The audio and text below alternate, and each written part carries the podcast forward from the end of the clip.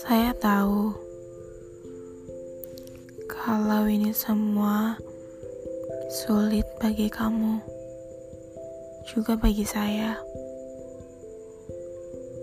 Saya tahu mungkin kamu bertanya-tanya, apa salahmu? Sehingga saya mengambil keputusan ini. Saya hanya mau kamu ingat satu hal. Bahwasannya ini semua demi kita. Ini semua untuk kita agar kita mampu meraih bagian terbaik dari diri kita. Toh, kalaupun setelah ini kamu jadi lebih baik daripada bersamaku ya itu justru bagus ternyata aku punya keputusan yang tepat bukan hmm. saya juga perlu waktu untuk lupa untuk berdamai dengan kebiasaan yang kita selalu lakukan. Semoga dengan ini kamu di sana juga baik-baik saja dan bisa belajar menggunakan waktumu sebaik mungkin.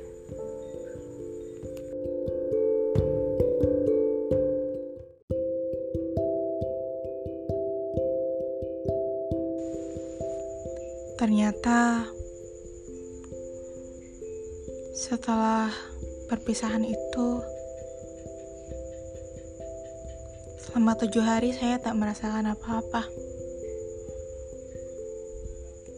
Saya justru merasa hampa. Enggak nangis, enggak juga senang. Rasanya seperti mati rasa. Seperti orang yang kakinya patah, tapi masih berjalan karena dia nggak merasa bahwa kakinya patah.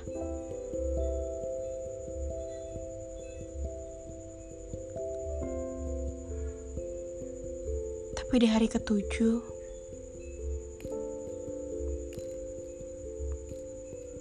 rasa sakit itu mulai ada.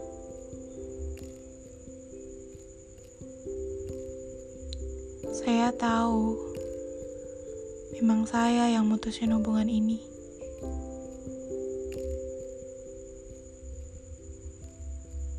Tapi saya sadar bahwa melepaskan juga perlu waktu.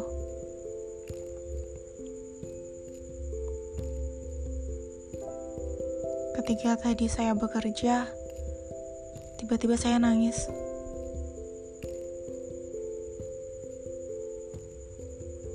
Merasa ada sesuatu yang hilang, yang harusnya terjadi. Setiap saya lihat ha handphone,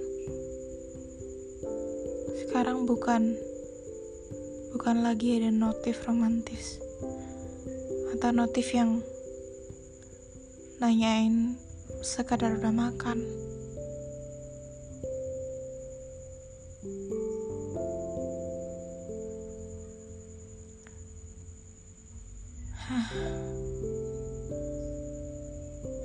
Ternyata saya nangis juga. Meskipun sepenuhnya saya sadar kalau-kalau saya mengambil keputusan ini karena murni kemauan saya. Tapi tetap saja soal perpisahan memang gak akan semudah itu. Saya jadi kangen ketika kamu peluk saya di penghujung hari. berbagi kehangatan, berbagi semangat untuk hidup besok harinya. Tapi untuk sementara atau mungkin selamanya itu tidak akan terjadi lagi.